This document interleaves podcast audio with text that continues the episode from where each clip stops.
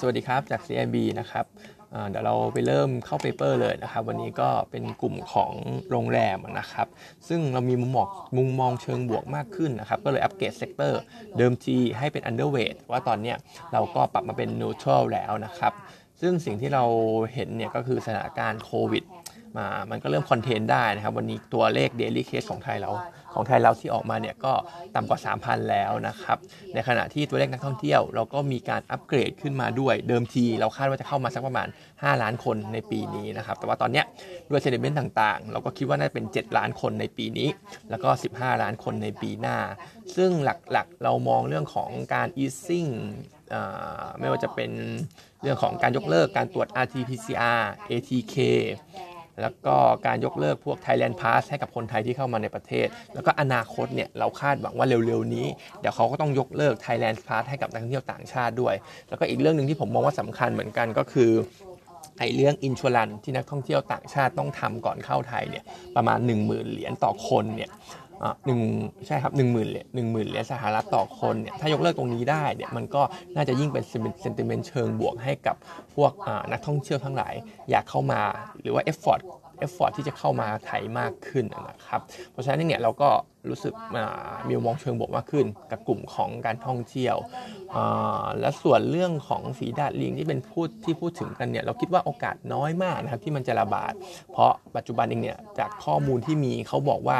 บางเจ้าเขาบอกว่ามันไม่ได้ airborne แล้วก็ไม่ได้ติดง่ายขนาดนั้นนะครับแล้วก็รวมไปถึงความรุนแรงของโรคเนี่ยมันก็ไม่ได้รุนแรงด้วย เพราะฉะนั้นเรื่องเนี้ยเราไม่ได้เป็นกังวลเลยเกี่ยวกับฝีดาษนะครับเพราะฉะนั้นโดยภาพรวมเราคิดว่า sector ของการท่องเที่ยวโรงแรมเนี่ยก็ดูมีความน่าสนใจ sentiment ค่อนข้างบวกแล้วก็เลยอัปเกรดขึ้นมานะครับ Target อ่าโทษนะครับ Top Pick เนี่ยเราให้เป็นตัวของ SHR นะครับ Target Price ให้ไว้ที่ 5 บาท SSR ก็ตัวเลขในมัลดีฟส์นักท่องเที่ยวยังดูดีอยู่เลย ถึงแม้ว่าเข้าสู่ช่วง low season ของเขาแล้ว ในขณะที่เดี๋ยวเราก็กำลังเข้าสู่ quarter 3ซึ่งจะเป็น high season ของประเทศอังกฤษเขานะครับเพราะฉะนั้นก็เลือก SSR เป็น Top Pick Target 5 บาท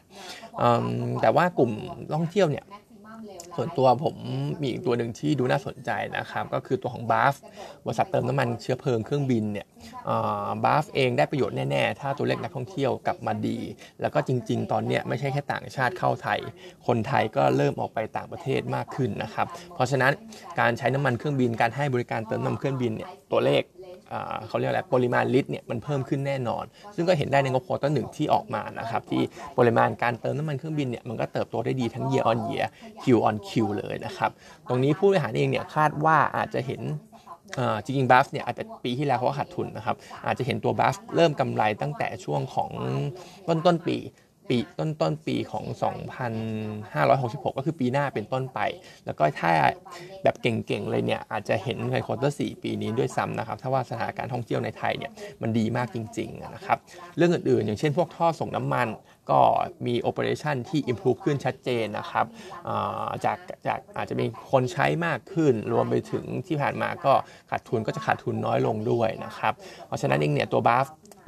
ผมดู Target Price ดู Upside แล้วเนี่ยอ่า IAA Consensus เนี่ยเขาให้ไว้ประมาณ 35 บาทนะครับ Upside เนี่ยเกิน 20%นะครับ เป็นหุ้นในกลุ่มของการท่องเที่ยวไม่กี่ตัวตอนนี้ที่เกิน 20%เพราะว่าถ้าเทียบกับพวก AOT Mint Centel พวกนั้นเนี่ย Upside น่าจะไม่ถึง 10%แล้ว แต่ว่า Buff เนี่ยถือว่ายังแลกการอยู่พอสมควรนะครับ น่าได้ประโยชน์แน่ ๆ จากการจากจากน้ำมันเครื่องบินที่ต้องเติมกันเยอะขึ้นนะครับส่วนตัวอัปเดตอีกอันหนึงคือ EPG นะครับ EPG เราเนี่ยนะ EPG เนี่ยเมื่อวานมีข่าวก็คือเขาจะบอร์ดเนี่ย approve ที่จะให้บริษัทลูกเนี่ยไป acquire ตัวบริษัทในออสเตรเลีย ชื่อว่า Fourway Fourway Suspension Product นะครับ ซึ่งบริษัทนี้ทำเกี่ยวกับเรื่องของโชค รถยนต์นะครับ รวมไปถึงพวกอุปกรณ์ตกแต่งปรับแต่งรถกระบะทั้งหลายอะไรอย่างเงี้ยนะครับ ซึ่งดีลนี้เขาจะซื้อ 100%เลย แล้วก็ราคาที่ซื้อมาเนี่ยอ่า1,800 ล้านอ่า1,900 ล้านบาทนะครับ จริงๆก็ดูโดยภาพรวมของตัวเลขแล้วเนี่ยไม่ไม่แย่นะครับ PE ที่ซื้อเนี่ยแค่ 10 เท่าเอง เทียบกับ average ของกลุ่ม Auto Parts เนี่ยมันอยู่ 11.5 นะครับ ในขณะที่ก็เป็นบริษัท i 4 Way เนี่ยเป็นบริษัทที่ทำกำไรมาตลอดอยู่แล้วนะครับ เพราะฉะนั้นคิดว่าน่าจะเป็น earning upside ให้กับตัว EPG ได้ วันเมื่อเขา approve แล้วก็ acquire เข้ามาทำ transaction เสร็จแล้วเนี่ย คอนโซลงบเข้ามาแล้วเนี่ยก็น่าจะทำให้เป็น e a r n i n g upside สักประมาณ 8%ต่อปีนะครับเพราะฉะนั้น EPG เนี่ยเราก็ยังมองภาพการพื้นตัวอยู่นะครับคิดว่ายังแนะนำซื้อสะสมอยู่เหมือนเดิม target price ใน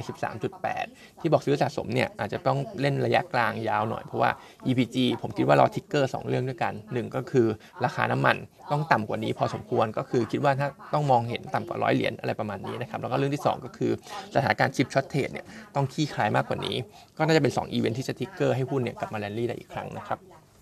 วันนี้ก็มีเท่านี้นะครับ